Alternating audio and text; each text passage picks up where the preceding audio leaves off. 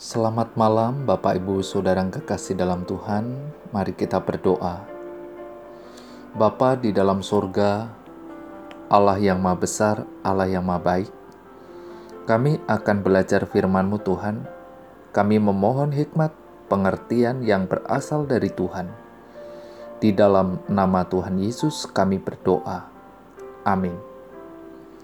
Kita sebagai manusia terkadang ada satu kebanggaan atas prestasi dan rasa hormat yang dapat kita terima. Kalau hal itu tidak cepat kita abaikan, membuat kita kabur terhadap kuasa dan pertolongan Tuhan yang telah kita terima. Tema malam hari ini rendahkanlah dirimu di hadapan Allah. Yakobus pasal 4 ayat yang ke-10 rendahkanlah dirimu di hadapan Tuhan, dan Ia akan meninggikan kamu. Arti rendahkanlah, merendahkan, memalukan. Aku khawatir bahwa apabila aku datang lagi, Allahku akan merendahkan aku di depanmu. Rendahkanlah adalah hidup dalam keadaan sederhana.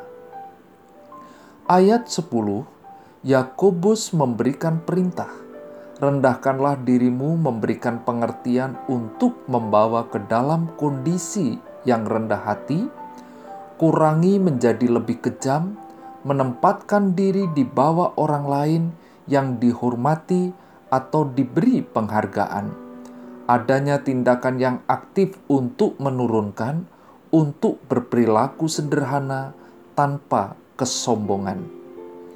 Sikap orang yang mendekat kepada Allah dalam menjalankan kewajibannya, menerima belas kasihan dari Allah, mendekat kepada Allah dalam iman kepercayaan, hidup dalam ketaatan, dan mempunyai persekutuan yang erat dengan Allah. Dan ia akan mendikikan kamu. Allah akan meninggikan orang yang rendah hati Allah akan mengangkat dan memberi penghiburan bagi orang yang berduka cita dan meratap di hadapan Allah. Allah akan memberi penghiburan, Allah akan meninggikan kita dan memberi keamanan. Allah akan menghidupkan semangat orang-orang yang rendah hati. Yesaya 57 ayat yang ke-15 Sebab beginilah firman yang maha tinggi dan yang maha mulia, yang bersemayam untuk selamanya dan yang maha kuasa namanya. Aku bersemayam di tempat tinggi dan di tempat kudus, tetapi juga bersama-sama orang yang remuk dan rendah hati, untuk menghidupkan semangat orang-orang yang rendah hati dan untuk menghidupkan hati orang-orang yang remuk. Kerendahan hati mendahului kehormatan. Kehormatan tertinggi di sorga akan menjadi upah bagi kerendahan hati yang terdalam di bumi. Kerendahan hati akan diagungkan, akan diangkat, akan ditinggikan.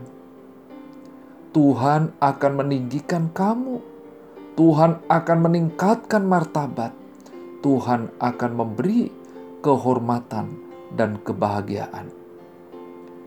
Bagaimana sikap saudara menerima janji Tuhan dalam hidup saudara? Mari kita berdoa. Bapa di dalam surga, Allah yang penuh kasih, malam hari ini kami bersyukur kepadamu ya Tuhan melalui pembelajaran firman-Mu, Engkau memberikan perintah kepada kami supaya kami merendahkan diri di hadapan Tuhan. Bapa, sebentar lagi kami akan beristirahat. Kami terus memohon pemeliharaan penyertaan dari Tuhan. Di dalam nama Tuhan Yesus, kami berdoa. Amin.